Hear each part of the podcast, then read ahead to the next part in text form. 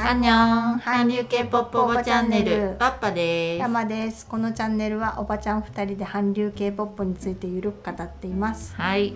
今日も来ました、うん。大好き。ヴィンチェンツォでございます、今回ははい。4話4話。ですね。そうね、3話の時はさそう。もう3話の終わり。衝撃的だったね。心臓止まるかと思ったもん。おーおーおーおーと思って、うん韓国ドラマの交通事故のシーンって、うん。結構ああいう風にさ本気でさ、うん。ガンってこうまあ CG 使ってんだけど、衝撃的なうん。交通事故シーンを、うん。あのきちっと見せるからちょっと驚いちゃうんだよね。うん。うん。そう。イテウォンクラスの時もうん。結構怖くて、イテウォンクラスなんだっけ？交通事故あったっけ、えっとねお父さんがパク・セロイのお父さんはいがバイクで後ろからうんツイートされるっていう,、そう。でも今回もうんこの、まあ、トラックが飛び込んでくるのも突然うんだったし、うんそしてもう急にこのお父さん弁護士はい、がもう倒れて血だらけみたいになってて、うん。でヴィンチェンツォも倒れてはい。意識失うみたいになって、でも3話の終わりは訳が分からず。うん。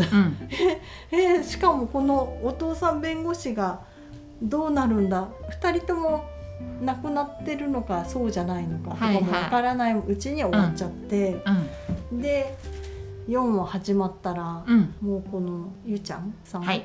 おお父さん弁護士うんが亡くなってて、はいお亡くなりになって。ショックでしたね、はい。まずこれの最初がショックでしたね。そうね。なんか亡くなってないないでって思ってうん。3話終わったんで、なるほどなるほど。そう亡くなってたっていうのをそうだ知りねました。私はまあ、うん。韓国ドラマあるあるだから、ここお父さん死んじゃってヴィンチェンチョが 生き残ってお父さんの恨みをさすが。ベテラン払うんだろうな的な感じは思ったんですけれど,、なるほねまあまあだからお父さんも死んじゃうのも、まあ、3話うん、でだから4話でもこうん。こにあの本質に結構入ってきてるので、いいよ進みいいよって思って見てましたね。うん。うんでねしかもこの亡くなった時に、うん。こう証人に賄賂を送ってたとか、はいはい。そういう偽証罪みたいな、ね。なんかいろんな濡れ衣をね策略にはまっちゃったそう着せね。られて、うん。結局あいつは悪いやつだったみたいなはい。ニュースで言われたりとかして、ここで娘のさ、チャヨンさんが目覚めちゃったね。ね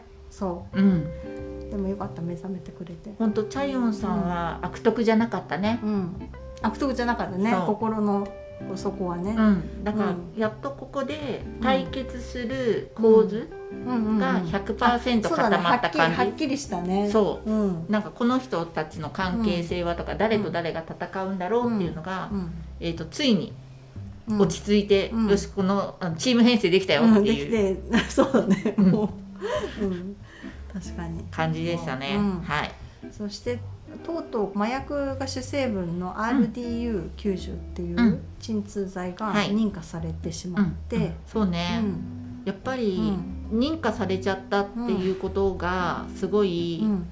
この衝撃的なんだけど、うん。それよりも、うん。ヴィンチェンツォとしてはうん。認可されたことよりも、うん。俺にやってくれたの？おいおいみたいな。だからほら、うん。前はお父さんがうん。そのうん RDU うんとかとかバベルに関わると、うんもう大きな事件だから、うん。お父さん一人じゃうん。扱えない事件だから、もうお父さん危険だから手を引いてってずっとヴィンチェンチョは言ってるわけじゃん。うん。言ってた。のに、うん。まあ、こういうふうに事故に遭って、うん。お父さんが亡くなっちゃったら、うん。一気にヴィンチェンチョうん。燃えてきたね。ねそうヴィンチェンツォ特にそのねお父さんがこのニュースで取り上げて、うん。すごい悪いことしてって、うん。みたいなねあのあ社会の敵は誰か明らかになりましたはいみたい。いはい。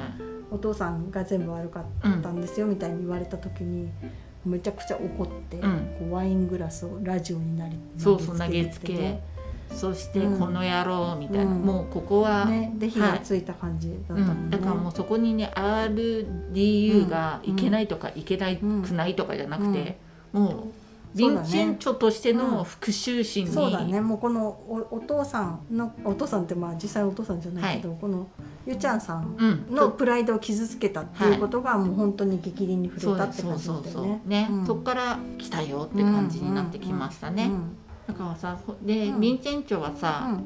まあ復讐このヴィンチェンチョ俺を怒らしちゃったねおいおいみたいな、うん。だからどうやってあいつら陥れるかみたいなことしか最初は考えてうん。なかったと思うんですよ。うん。だけど、うん。チャヨン弁護士が近づいてくるというか、うん。ヴィンチェンチョに。うん協力してほしいからうん近づいてきて、うんどんどんどんどん2人の掛け合いがここから出てきた感じなんか今まではさ何してんのよみたいな、うんあそうそうそうそうそう、そんな感じだったけど、まあ、協力うんタッグを組みましょうよみたいなうん感じにやっとなっていた。うんなってねうん、で、まあ、チャヨンもウサン弁護士事務所を、辞めて、うんそしてこのミうんョンヒさんヨンヒさんミョンヒさんに宣戦布告というかね、気持ちいいね、うん。チャヨンさん気持ちいいね、うん。うん。ほんと。そうそしてまあお父さんの実家にうん。引っ越し、うん。全部もう引き払って引っはい越しをしてっていうところうん。でしたね。ん。うんうんうんあそうそれでこのこうわら弁護士事務所を、うん。まあ、復活させようとチェヨンが奮闘しているところに、はい。まあ、警察が来てね不法侵入って言って逮捕されちゃったんだうんうんうんよね。そうねそうねそうね。であの、うん。ヴィンチェンチョほっとくんだよねうん。一、回。そう。で、まあ、その前にうん。バベルの会長の自宅のうん。ベッドの、まはい。枕にこうなんか注射器がいっぱい刺されてて、はいはい。うんうんうん。っていう事件があって、うん。でそれの犯人がチェヨン、チャヨンさんね。あチャチャヨンさんじゃないかって言って、警察に捕まって、でまあ警察もバペルからお金もらってるからそうそうそう。なんかもう本当はチャヨンじゃないって分かってんだけど、うん。もうどうにかして犯人にしないとね。そう。だけど結局証拠がちゃんとなくて、うん。逆にアリバイはいっぱいあって、うん。っていうところでちょっと困ってたけどなんとか一晩はい勝手に交流して、うん。っていうところでヴィンチェンツォがねなんと登場。助けにはい。来ると。この時さ朝ごはんがさ、うん。本当はコムタンスープあそうだね。が、うん、っていうよかったのにって言ってて、うん。わかるわかる、うん。やっぱうん。警察に行ったらそうだよねみたいな。なの。そうなの。やっぱさ、うん。こう汁物食べないとさ、うん。こう汁物をご飯を汁物にガッて入れて食べるのが、うん。やっぱ取り調べスタイルなのに、ここチーズバーガーかよみたいな雰囲気ないね。そう。うんうん。とは思いましたね。ううん。ん。あそうだこの時にねあの元弟子のうん。ジュヌうん。もね助けに来てくれてて、はいはい。うん。でしたね。でなんかまあいろんな人に電話したんだけど、うん。56番目があなただったのよみたいに、うん。ね、言っててチャヨンが人望がないっていうか友達がはいいないみたいなのもちょっと明るみになってますね。うんっていうかあれじゃない、うん。じゃ友達がいないんじゃなくて、うん。前にさ、うん。前の時も電話かけてて、うん。お家から電話してて、うん。誰も取り継ごうとしなかったじゃん、うん。3話目かな、うん。三話2話目か3話目で。うん。でだからもうみんなチャヨンさんは敵になったから、ああそっか。まあもともとはいいたんだろうけど。そう敵になった瞬間に、危ない近づくな触るなっていう。あなるほどなるほど。そう。あ辞めたからか事務所そうそうそうそう。だから利害関係がなくて、うん。逆にチャヨンさんの味方したら、うん。自分が潰される潰されちゃうからうん。もうみんな一気にチャヨンさんから手を引いたよね、うん。うんうんあなるほどね。そう。かそこに手を差し伸べたっていうか、述べたくなかったかもしれないけど、まあ述べたのがうん。ヴィンチェンチョだけでしたよ。うん。うん。うん、ヴィンチェンチョと。って言ってもね結局ヴィンチェンゾがこれやったんその枕に注射器させてるのやったんだからね、まあしょうがないよね。しょうがないっていうかね助けてあげないとね、うん、そこでね手を組んで、そうだね。雲川プラザ取り戻すのをうん。チャヨンが協力するから、うん。逆にチャヨンはバベル自分のお父さんの真相を調べるの協力してっていうので、まあ、手を組むことになったと。はい。うんでねうん。うんそのまずはお父さんの事故をクリアにするためにうん。うん。実行犯に面会に行ったね。うんうん。そうなんかさ、この時さトラックの運転手うん。はあの絶対平通しうん。切るつもりだったけど、うん。でヴィンチェンチョもそのまま帰ろうってなったんだけど、うん。チャヨンさんが「嫌だ!」みたいな、絶対こいつに復讐したいみたいなうんことを言った瞬間に、ヴィンチェンチョがこうダン！なそう、うん。なって脅す、なんかヴィンチェンチョうん。のあの底力が分かりますね。なるなんかほどうしたら貶しうん。あなるめられるか方法を、もうパパパって分かってそうすそう。ぐやるっていうね。そうそうそう。うん。だって基本的にはさ、うん。そのすれ違った後に「うん。お前死ぬぜ」とかって言ってたけど、うん本当にそれ想定してなかったと思うんだよね。だけどもうその想定を実行しちゃえっていうところに移せるヴィンチェンチョは素敵だなと思いました。うんでそのねぴょぴょ部長。誰誰よぴょ部長ってって感じだけど。が賭博場に行ってね、トイレでピヨ部長。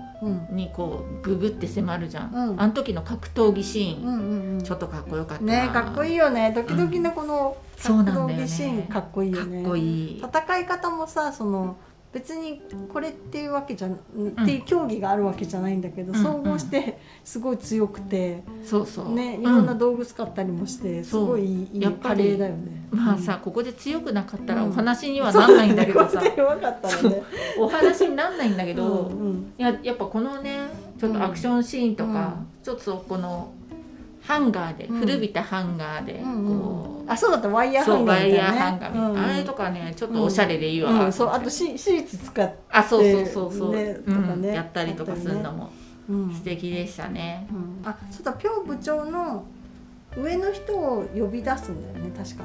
屋上の駐車場みたいなところにそうだそうだ。はいはいはい。痴漢がビビビビっていうやつで、気絶させて、はいはい、連れて帰って、うん、廃墟のショッピングモールみたいなところで、うん、椅子椅子にぐるぐる巻きにしてピストルで脅すみたいなね。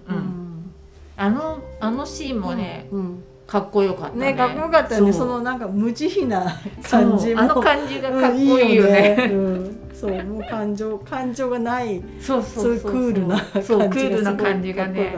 ヴィンチェンチョまあ、ソン・ジュンギヴィンチェンチョもいい、いい、こうスタイリッシュに打っちゃう感じがね、素敵。そうだだけどこ、その前にね人は殺さないようにしようって、はい、チャヨンさんと約束してたから、いきなり約束破っちゃうの？って,、はいはい、って思ってたら、うん、なんとねこうしてないっていうね。そうねなんとっていうのは後からねそうそうそう。あったけどね。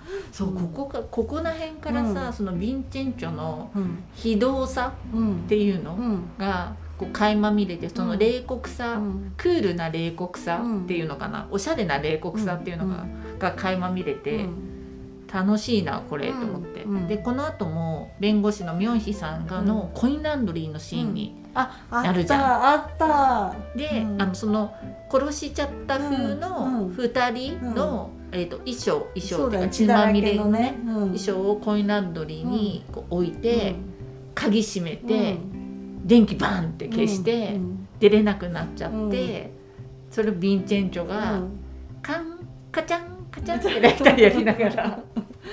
であのあジェンガ。ジェンガをやりながら近くの喫茶店でそこ見下ろしながらの。でミョンヒさんがすごいもうビビりつつ、そうそうそう。慌てふためいて、でもう街も暗い、うん、コインランドリーの中も電気がバンって消えて真っ暗、うん、だけど光るトラックのライトみたいな。